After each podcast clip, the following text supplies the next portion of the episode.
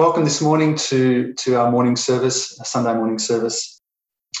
We continue to fight on our knees, I believe. We continue to fight on our knees, as, as, our, as that song said.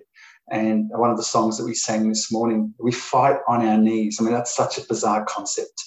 And uh, this morning, I pray that we are drawn uh, to this idea more and more of being able to fight on our knees. You know, that is um, really worth thinking about. You know, the idea of the battle belongs to the Lord, as I've been sharing the last couple of weeks, to be able to stand and to know that we've got to fight a battle internally, um, even before we fight a battle externally. And I pray that you are. Uh, doing that. I pray that you're doing that faithfully and you're winning those battles internally, those that go on and war within you. That's what I'm particularly concerned about for you, that I see your faith growing in this way. We're not special people. We're not special men. Uh, those who meet on a, you know, the, leaders and elders that meet on a, on a Monday night and care for this church, we're not any more special than you. Uh, this God has just granted this opportunity. God has granted us this responsibility. So continue to pray for us as we continue to pray for you as we fight the bigger battle on our knees together. It's an absolute privilege to do that, to do that with you. Let's pray for one another.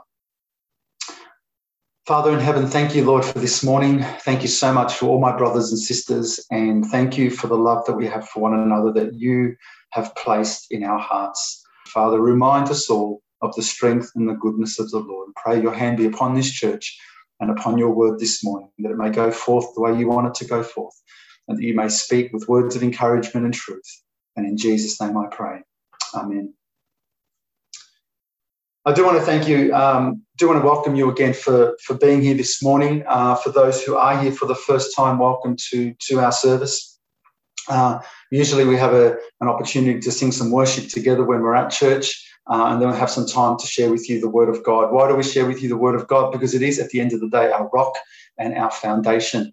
And if you are a Christian and if you have trusted in the Lord Jesus Christ, uh, there is absolutely no excuse for not being in the Word of God. Absolutely no excuse. You can give me, I've probably heard all the reasons why people have told me why they can't get into God's Word and we can, they can't regularly read God's Word and they can't be reflecting on God's Word. You can give me any reason you want, but I'll come back lovingly and say to you, there's absolutely no excuse why you can't be in the Word of God. It is your life. It is the very thing that is going to feed your soul and to lift your soul. And it's the very thing that's going to be the rock in all things that go through you go through in life. So the Word of God, and I'm telling you how often you. Uh, so I'm not telling you how long you need to read it and how many chapters you need to read. I'm just saying to you that the Word of God is absolutely critical in your life. To be reading it regularly, daily, to be making sure that your life, your head, your heart is in the Word of God. And uh, I pray this morning that uh, as I share with you God's word, that you are drawn closer and closer to the one who means so much to us, and that's the Lord Jesus, the Lord Jesus Christ, as we look at his word. I'm going to, uh, soon I'll go to one verse in the Bible, um, and then I'll, i want to make reference to a few other verses as well. We know if you read through the Bible, you'll know that the Bible does speak uh, fairly regularly through the Bible around this idea of friendship. And the idea that talks about a friend, the idea of the Bible speaking about friends in, in the word says to me that it's something that is uh, significant and important to God Himself. That God, who designed the whole idea of friendship, designed it and, and put it in His Word because for us, He would have understood that for us, it is an interest, uh, it is an important concept. It's an important part of life, and He puts it in His Word, and we learn something about the idea of of friends and friendship and, and, and ways to help friends and ways to make friends. And, and, and this is this is reference in the scriptures because uh, it's important for God. And he knows it's important for us as well. So he communicates to us this idea of friendship. How many times have perhaps you heard your, your son or your daughter, or, or maybe you've heard each other say to one another, oh, you know, she's my best friend or he's my best friend. And, um, and, and so this idea of that people get excited about having someone that's really close to them and and uh, and regardless of what your thoughts are on best friends it, the idea is that people people uh, are drawn to this idea of being close to someone. Do you have one best friend? Do you do you have some best friends? Do you have close friends Do you have people around you that you consider to be close to you uh, in some ways? Or do you have hundreds of friends on, on social media? You know, people who like to talk about, you know, how many friends they've got on social media, you know, 300, 3,000, 10,000, whatever it is, followers, and maybe they're followers more than friends, I'm not sure. But, but um, this idea of having lots of friends makes you feel like somehow of, of more significance and, and, and more value uh, in the eyes of other people because you have more friends. Is that what, is that what it's really about? Is it about having more friends? Is it about making sure that people like what you do? People like what you say? Is that the idea? Is that God's concept around friendship and what He wants us to have in friendships? I'm not sure. I'm not not convinced that that's what that's what God's idea of friendship is. And so this morning I want to share with you something about this idea, in particular Jesus Himself and the role He plays in this. Friendships are very important, and uh, the the older you get, and and and the older you know you become, you you are really um, there is a real privilege about being able to make new friends. There's a privilege, particularly in the church, of making new friends and, and getting to know new people and, and learning about their faith and being encouraged by their faith. But there's a particular honor around maintaining some really close friends as well, some maintaining over the years. There's a, there's a sense of honor of being able to keep friendships for, for many, many years that, that uh, the Lord has allowed us to have. And these these friendships, in whatever shape or form they are, they, they play a significant role in, in our lives. The Bible tells us that in some respects they are good for our own accountability, you know, for being able to remain accountable to different things in life. The Bible tells us here, for instance, in Proverbs 27, that faithful are the wounds of a friend.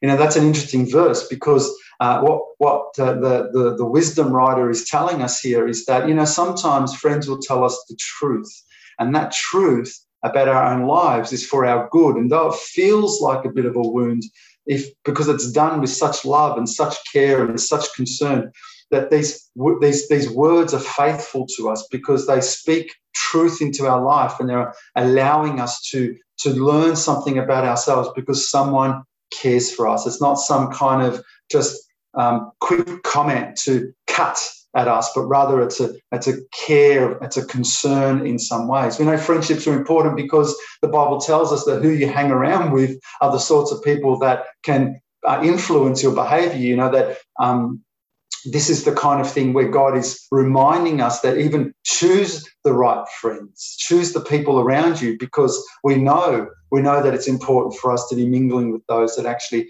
ha- help us. The Bible tells us that he who uh, um, is uh, mixes with the wise becomes wise. This is the ideal. Evil communications corrupt good manners, because at the end of the day, if you mix with the wise, then then this is what you become. However, if you mix with those who uh, behave badly, well, this is what's going to influence you. And so the scripture tells us these things. It reminds us of the importance of having good friendships around us. But at the same time, one of the beautiful verses in Proverbs 17 says this this love of friendships is undeniable because a love, uh, sorry, a friend loves at all times. Isn't that beautiful? A friend loves at all times. What does that mean? At all times. Is there a time that a friend stops loving? Is there a time where the friend says, I can't love you anymore? Is there a time when the friend isn't able to endure anymore in these circumstances? Is there a time?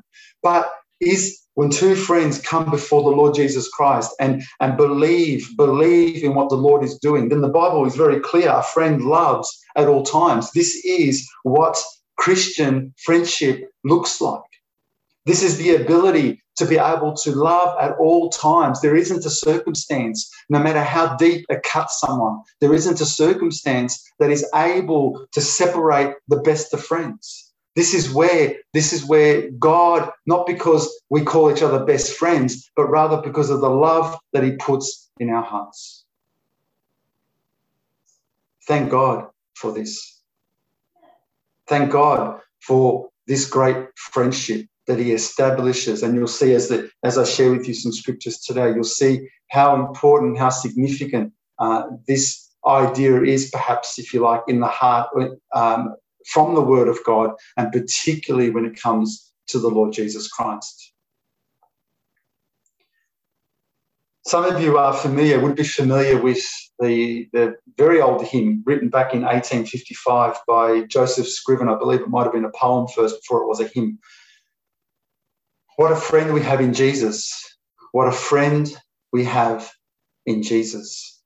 Some of you would be familiar with that hymn. It's a beautiful hymn. Even if you, you know, aren't into hymns, even if you don't like hymns, this is definitely a must. Like you gotta you, you gotta somehow just try and listen to it as well. It's it's it's a beautiful hymn.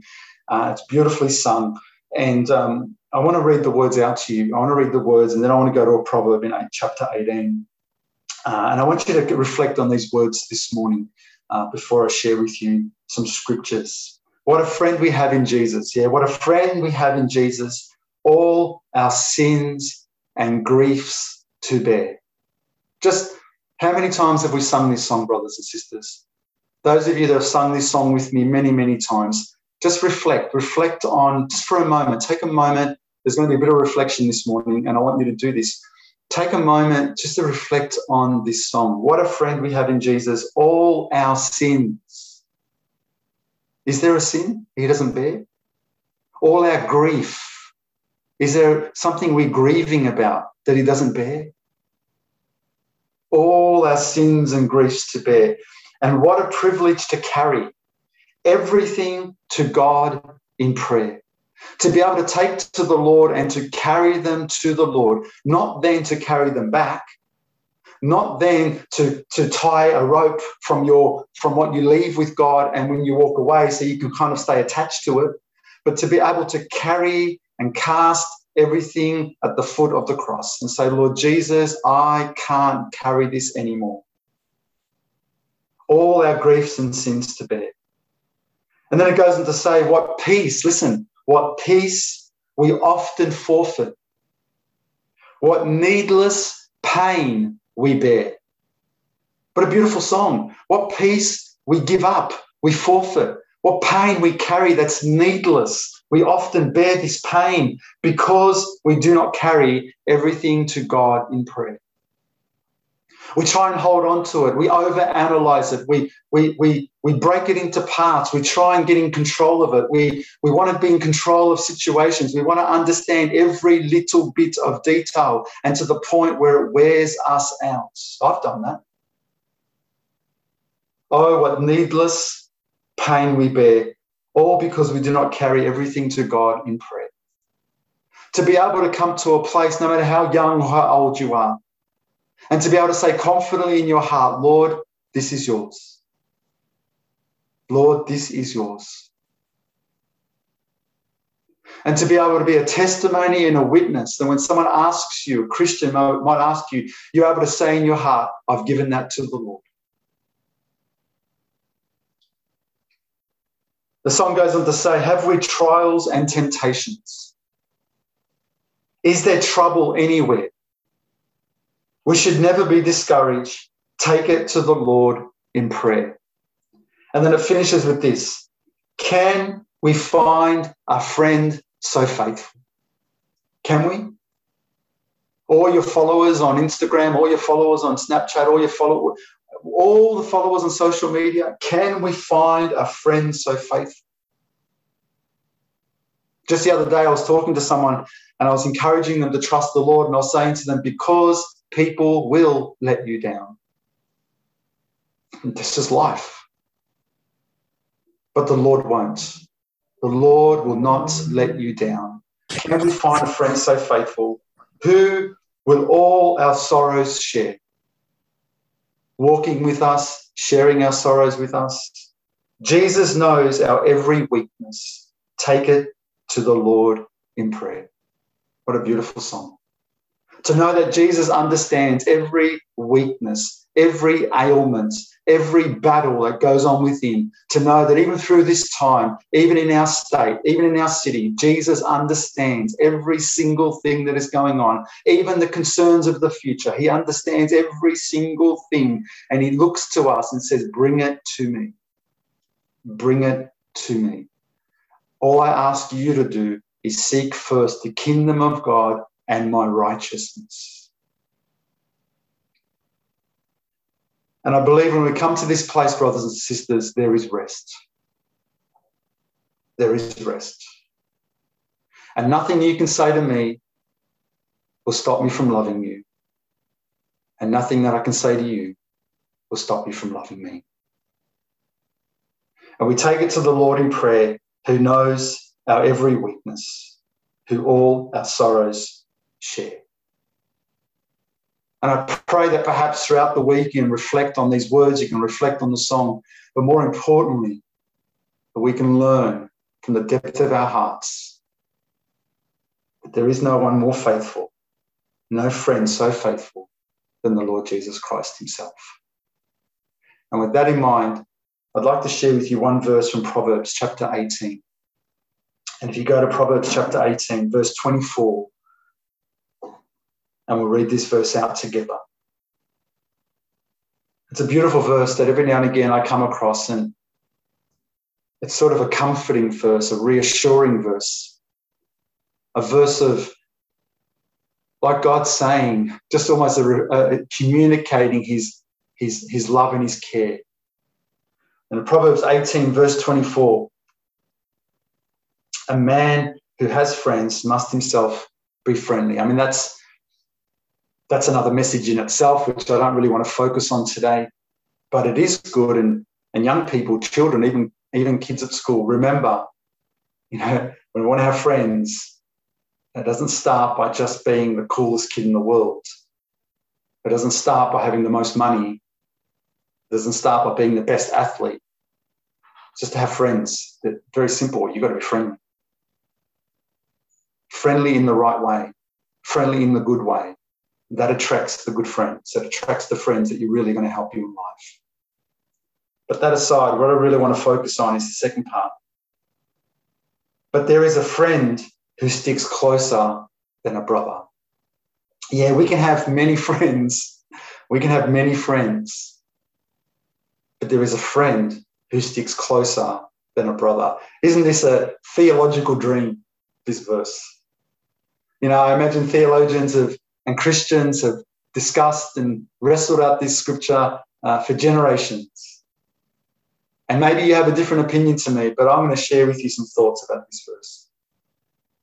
Because I love this verse. And what the Bible wants to tell us is that there is a friend who sticks closer than a brother. Who in the world? Because brothers typically, the idea of a brother typically, they are very close. Two brothers are very close. And who in the world is going to stick closer than a brother? More than a neighbor, even. Who is going to stick closer than a brother? Then, of course, we know 100%. This is, without any doubt in my mind, a beautiful reference to the Lord Jesus Christ. A beautiful reference to the Lord Jesus Christ. Who can we find a friend so faithful? With all our, who will all our sorrows share Listen to what Jesus said here in John 15. I'll just read some verses out to you. And I want to ask you this. I want you to reflect on this idea of Jesus, Jesus at the end of the day, sticking closer than a brother. Jesus at the end of the day being the closest friend you'll ever know. The one not only who washes your sins away, but the one who becomes so intimately involved in your life that not even a hair of your head will fall without his permission.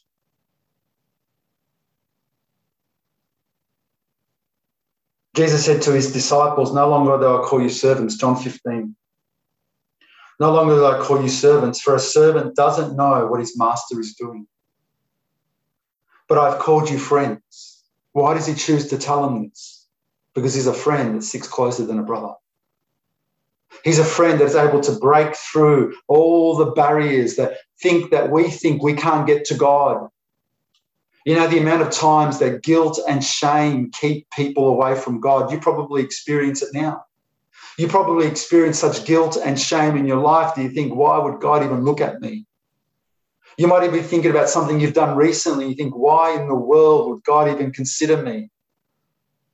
And yet, He breaks through all this. This is the intimacy of the friendship of the Lord. He breaks through all of this and he passes through everything so you can know his great love, that you are melted and humbled by the love of Christ, because this love is what restores your soul and allows you to flee from the ugliness of sin. Don't be ashamed, brother. Don't be embarrassed, sister. We've all done similar things but to know the love of Jesus, who sticks closer than a brother, who sticks closer than a sister, someone who holds on despite who you are and what you've been, only for you to be rescued and restored fully. He says, I don't call you servants anymore, I call you friends. For all things that I've heard from my Father, I have made known to you. He's communicated to them all the beautiful truths of his Father because he loves them. He wants them, he wants them to know intimate truth. This friend that Jesus is, is a friend that was misunderstood by people, or not so much misunderstood, it was hard to comprehend by the people around him. You know why? Because such a holy man such a, righteous man. You know, they couldn't comprehend how could such a holy and righteous man mingle so much with sinners. Even when the woman came with the alabaster box to, to, to wash his feet with and to wipe it with her hair, and, and Simon says, you know, if this man was so good and so righteous, he would know who this woman is because she's a sinner, as if to say, you know, she's the only sinner in the world. And so they couldn't comprehend this great love of Jesus that melts the sinner's heart into righteousness. And at one point in his ministry, we see how Jesus is considered to have gone too far. Yet this is not, this is uh, only a, a reflection of how far the love of Christ is because of his love for us. The Bible tells us the Son of Man came eating, uh, sorry, um, he tells the people, the Son of Man came eating and drinking, and they say, Look, a glutton and a winebibber, a friend of tax collectors and sinners. So they, they were calling him a friend of sinners. What a beautiful title.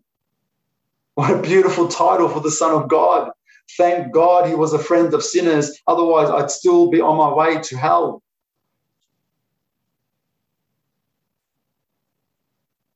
And Jesus, because of his great friendship, and the way he's able to melt the heart of sin and, and rebuild it into a heart of righteousness. Says to his disciples, You are my friends if you do whatever I command you. Because now he knows the transformation is real. We don't take the friendship for granted. We don't say, hey, we're friends of Jesus, and then we go off and do what we want to do. That's wrong. He says, You are my friends if you do whatever I command you. Because his friendship transforms, his friendship restores, his friendship rebuilds, his friendship makes us like him. And anybody that says, "Oh, yeah, I'm a friend of Jesus," but but but find themselves dabbling and playing with sin, I find hard to believe. Anybody says, I'm a friend of Jesus because I know the scriptures and I've confessed and given my life to him and still, still wants to entertain their sin, I find it hard to believe, only because the scripture doesn't teach me this. And if you and I are a friend of Jesus, then we are a friend of righteousness. We are a friend of holiness. We are a friend of, of, of selflessness. We are a friend that will, will uh, uh allow uh, Christ to reign in us. He says, You are my friends if you do what I command you. What does the scripture say? But there is a friend who sticks closer than a brother. That is, my friends, the Lord Jesus Christ. But can I say, I also believe there's another application to this. And I believe what the Lord is trying to communicate to us as well is that there is a, a beautiful picture in here of how when the Lord puts this love in our hearts for one another, this we become that friend that sticks closer than a brother to each other. We become that friend that sticks closer than a brother to one another. Because a friend loves at all times. A friend is able to cover through love a multitude of sins. This is, this is the great love that we have for one another. It is so strong that it sticks closer than a brother that typically is considered to be close and strong. That we, as believers, and our love for each other is like this because we pursue the same one.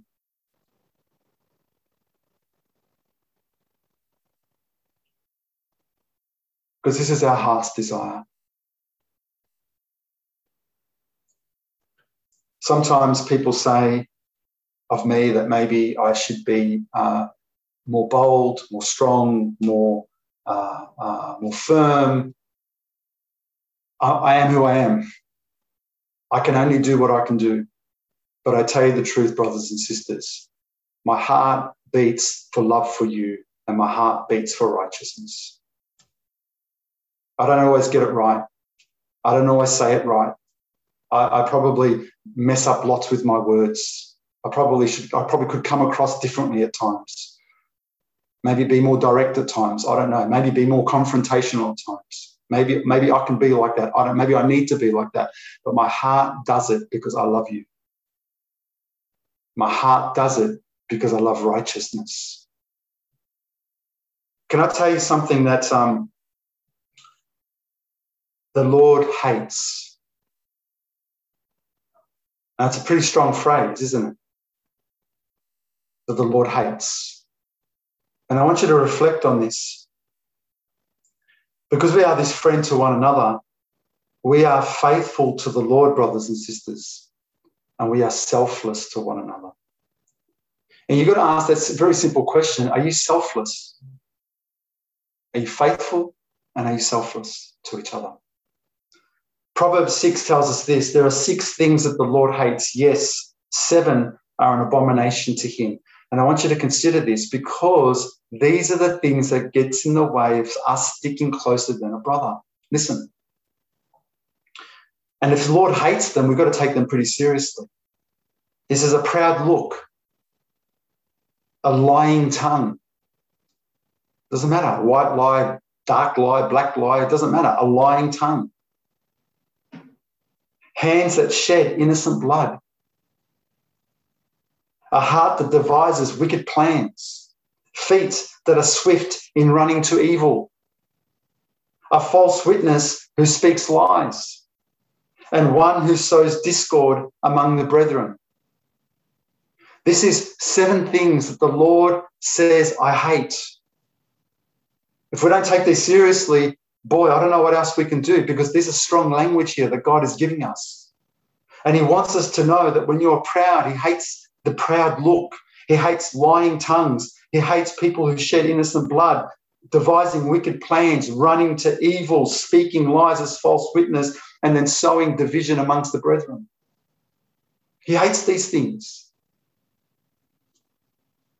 And so for me in my heart, I'm thinking, Lord, if you don't want me to sow division, how do I then stick closer than my brother to my brother? How do I stick even closer? And I can't do this unless there's an absolute selflessness to be defrauded rather than to defraud.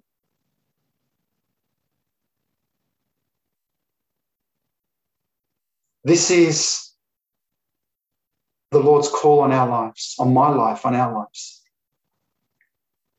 This is what I believe is the power and the strength of the church. You know, I have this theory that says as carnality rises in the church, showed you this concept of church splits.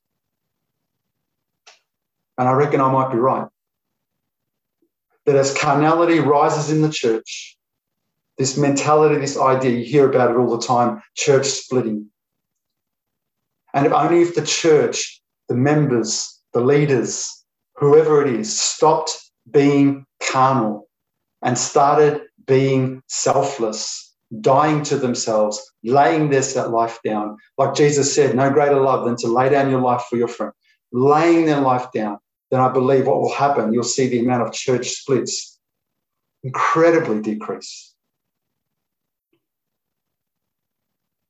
because this is what unites. The Bible says, put on love. Listen, put on love, which is the bond of perfection.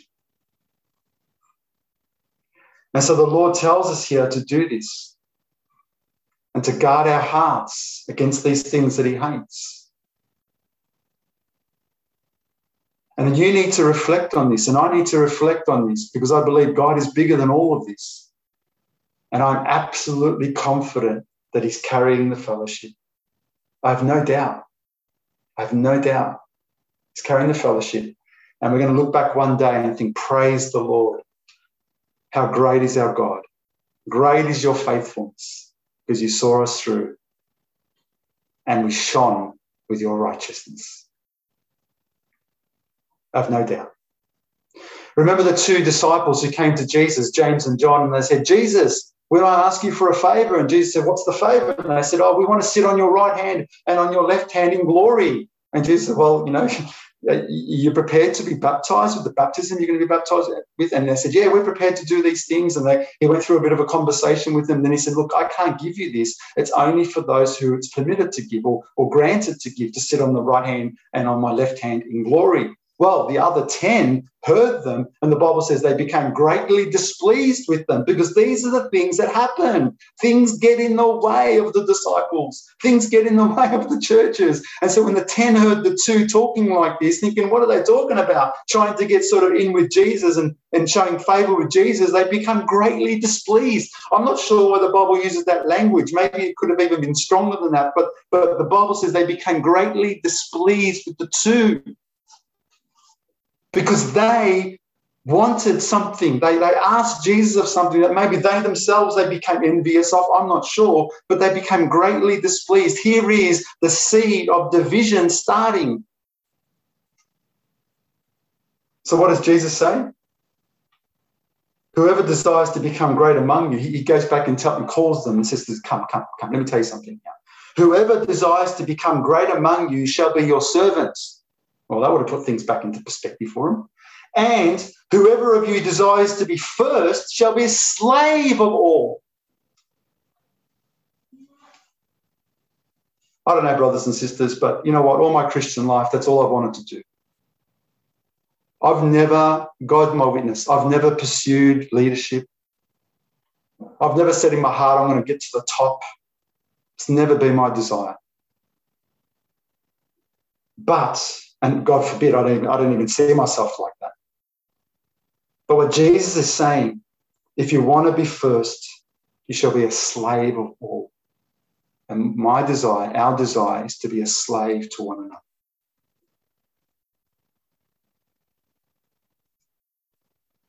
That we pick up the towel and we wash each other's feet, even the one that's going to betray us. You know, the enemy has um, the enemy has many devices that he tries to bring division. He has devices. The devil will have devices in your marriages. Think about your marriage for a moment. Think about the little devices that the devil uses in your marriages to try and bring division. Words that your partner says to you, habits that your partner has, comments that they might make, hobbies that they might have. He, the devil is going to use different things, devices that are going to seed, sow seeds of division in your marriage. Why? Because he wants a split.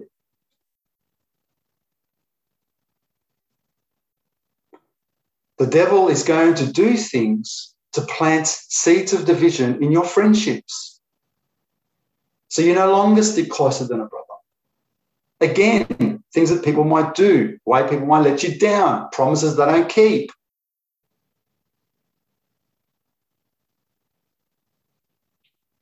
So, why does it surprise us that he's not going to do the same thing and plant seeds even in the churches all over the world? And the Christian or the churches are like prey, gullible because of their carnality. They just get sucked up in his plan. But thanks be to God who grants us mercy and puts love in our hearts because we come to Him selfless as slaves, washing each other's feet and confident to know that we, because of His grace, stick closer than a brother. I'm encouraged, brothers and sisters. I'm encouraged in how uh, we're working together, and I'm encouraged in how we're sticking closer than a brother and a sister to one another. I'm encouraged when I see that around. I'm encouraged by the things that I hear. And I believe that we need to continue uh, to carry one another and, and, to bear with one another, it, despite our various opinions, that we, we continue to bear and carry with one another because our great desire, your great desire, my great desire is that we stay true to the word of God. And when we believe that and we do that humbly and selflessly and faithfully, we have absolute confidence that it's the Lord who carries us through. Us, we're weak, but it'll be a testimony to the power of God. How do we do this? Well, we keep praying for one another, absolutely. We keep praying for each other and we keep carrying each other. But let me give you something to think about before I finish. How do we do this?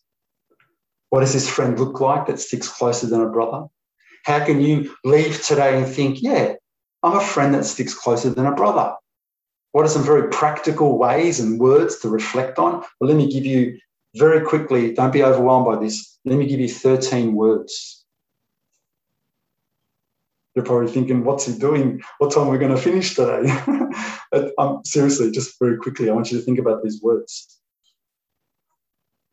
13 words that reveal in your heart, my heart, are we sticking closer than a brother? Uh, and and, and you'll, you'll be very familiar with these words, very familiar.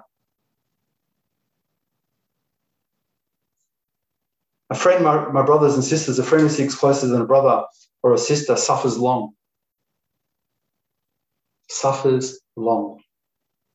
Incredibly patient not patient to the point where we can't be patient anymore. Because then I question what's patience. But patient beyond what is normal patience for us.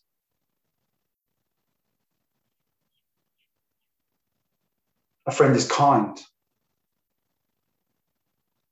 A friend's not envious.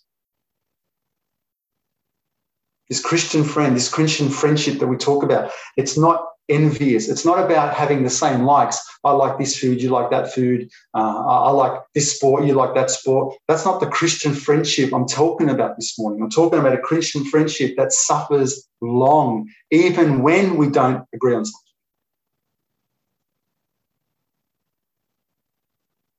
Kindness doesn't get envious. Oh, so and so is is is so applauded by others, and so and so is so liked by others. It doesn't get envious. It would rather esteem others better than themselves. A Christian friend is not boastful. Number four, Christian friend is not boastful. It doesn't go around, you know, uh, parading itself, so to speak. A Christian friend, number five, is not puffed up. Or another way of saying is, is inflated. You know, when someone's got an inflated ego. A Christian friend's not like that. It's not puffed up and with an inflated ego. You know, I don't think people, generally speaking, I don't think people realize they have an inflated ego. I don't people think people walk around thinking, yeah, my ego is pretty inflated. I'm puffed up. I don't think people Uh, confess that willingly or even knowingly. I don't think they even are aware that they have such an inflated ego until, listen, and even then they live in denial sometimes, until, listen, when something's inflated, the smallest, the smallest, the smallest of needles pricks them. And then bang. And then, of course, it's someone else's problem. And why did that person prick me? And all this, you know, it's someone else's problem because their ego's been deflated. It's never, it's never a self-reflection on what they could have done differently. But a friend doesn't have an inflated ego. Next one, they're not rude. They're not rude face to face. They're not rude on social media. They're just not rude. If you are rude, you are not a Christian friend. You do not operate with love. If you speak rudely, if you communicate rudely, whether it be written or verbal, it is not Christian love. I don't care what someone tells me.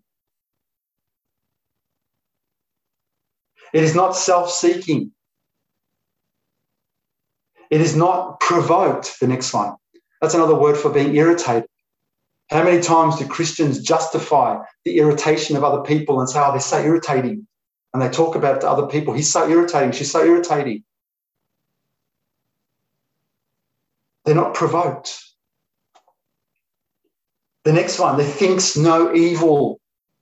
They think no evil. Another way, possibly, of saying this is that it does not keep an account of wrongs, as in we're storing them up, ready for that day when we, we blurt it out. Yeah, well, let me tell you what you've done, and bang, bang, bang, bang, bang, bang. Doesn't keep an account of wrongs because they stick closer than a brother. They cover a multitude of sins. It doesn't rejoice in sin, but rejoices in the truth. It bears all things. This is what a Christian brother and sister does to one another who sticks closer than a brother. What they do, they bear all things, they believe all things. That's why my hope and my confidence is in what the Lord's doing in us. They believe all things, they hope all things, they endure all things. All things. All. Because love never fails. Now, of course, you guys, a lot of you knew what I was doing. Because love never fails. Oh, it rejoices my heart, brothers and sisters, to know that when there is love the way Christ loves, it will never fail. Let's encourage each other. Let's stick closer than a brother. Let's stick closer than a sister. If you have not done this, or if you have stopped doing this and someone feels like you don't love them anymore, you have to change it. You can't live like this. This is not love. This is not love. Go, humble yourself. Say to your friend, say to your brother, say to your sister, forgive me. I have made you feel like this. I love you.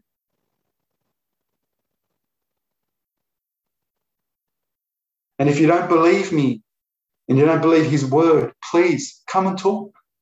Because if I'm wrong, I'm happy to be wrong. Let me finish with this, brothers and sisters. When Jesus chose his disciples, and some of you would be familiar with what I'm about to share, when Jesus chose his disciples, did Jesus get it wrong? Of course not. Of course, he didn't get it wrong when he chose his 12 disciples. Even Judas, who was to betray him, he didn't get it wrong. Did Jesus get it wrong? No. More significantly, for this purpose this morning, did Jesus um, aim to get his disciples compatible? Did he think to himself, let me seek out 12 men that kind of are similar and, and that are that are of like mind and who have like passions and who have a similar faith and, and, and who will get along generally because the last thing I need is headaches in the ministry, you know. Did he seek out men who were by nature compatible? No, and no again, because it was furthest from the truth. He sought out men who were called by him despite how incompatible they were, how much different their opinions were, how much different their convictions were, even political convictions. He brought them together and it was a demonstration of the power of God. This is love. Do a study on the disciples and be blown away by how different they were. A beautiful example of this was Simon the Zealot.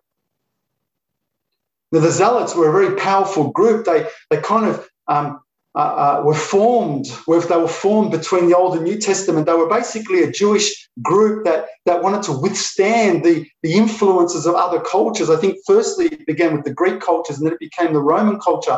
And they were they were resisting, they were resisting the influences and they were trying to protect Judaism. They were they were self-appointed, they weren't God appointed, they were self-appointed, and they became, to some people suggest they became like a terrorist group.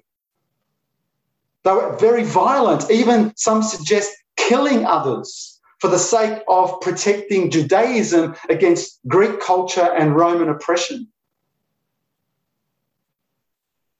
So, could you imagine Simon the Zealot being called by Jesus, who was one of them, opposing anything Roman and the oppression of the Romans? Imagine Jesus calling Simon the Zealot into his group and all of a sudden seeing Matthew, who was a tax collector, despised by the Jewish people, who, who was ripping people off, basically rip, ripping his own people off under the Roman government. And he calls Matthew into his disciples and he says, Simon, hey, Simon, let me introduce you to Matthew. Simon probably was of his nature prepared to kill Matthew his own political agenda to destroy Matthew, who was working for people he despised. And imagine bringing them together over a meal, saying, Boys, let me talk to Simon's Matthew, Matthew's Peter, Peter, this. And, and, and, and all of a sudden, these men are confronted. But because they knew Jesus, and because they knew the depth of his own love for them, which melted their hearts and rebuilt them for love for one another, unlike this world, and stood together, not against the Roman Empire, but stood together for the gospel, for the truth of the word. And never in the scriptures do you see them divide, split, and God was faithful to them. And the world was transformed because of them.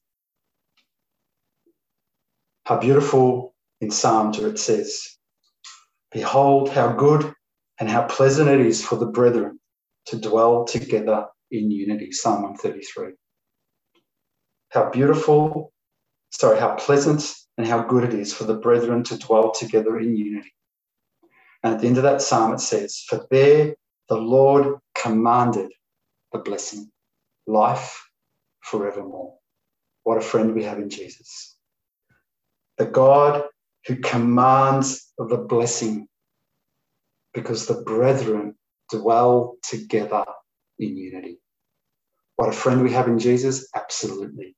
Who sticks closer to a brother? Absolutely. Let our hearts be drawn to him, and through this, let us imitate this to one another, sticking closer sticking closer than anything because of the love that we have for each other. Let me pray for us, brothers and sisters.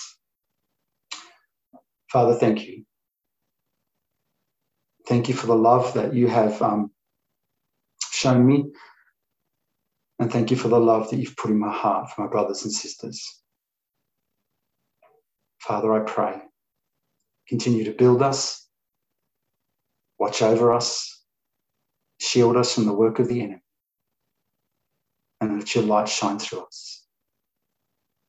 Lord, I find my peace in you and my confidence in your word. May you continue to strengthen my brothers and sisters as we continue to be a light to this world that's very, very dark because of your truth and your grace. Bless them, Father, and watch over them. In Jesus' name. Amen.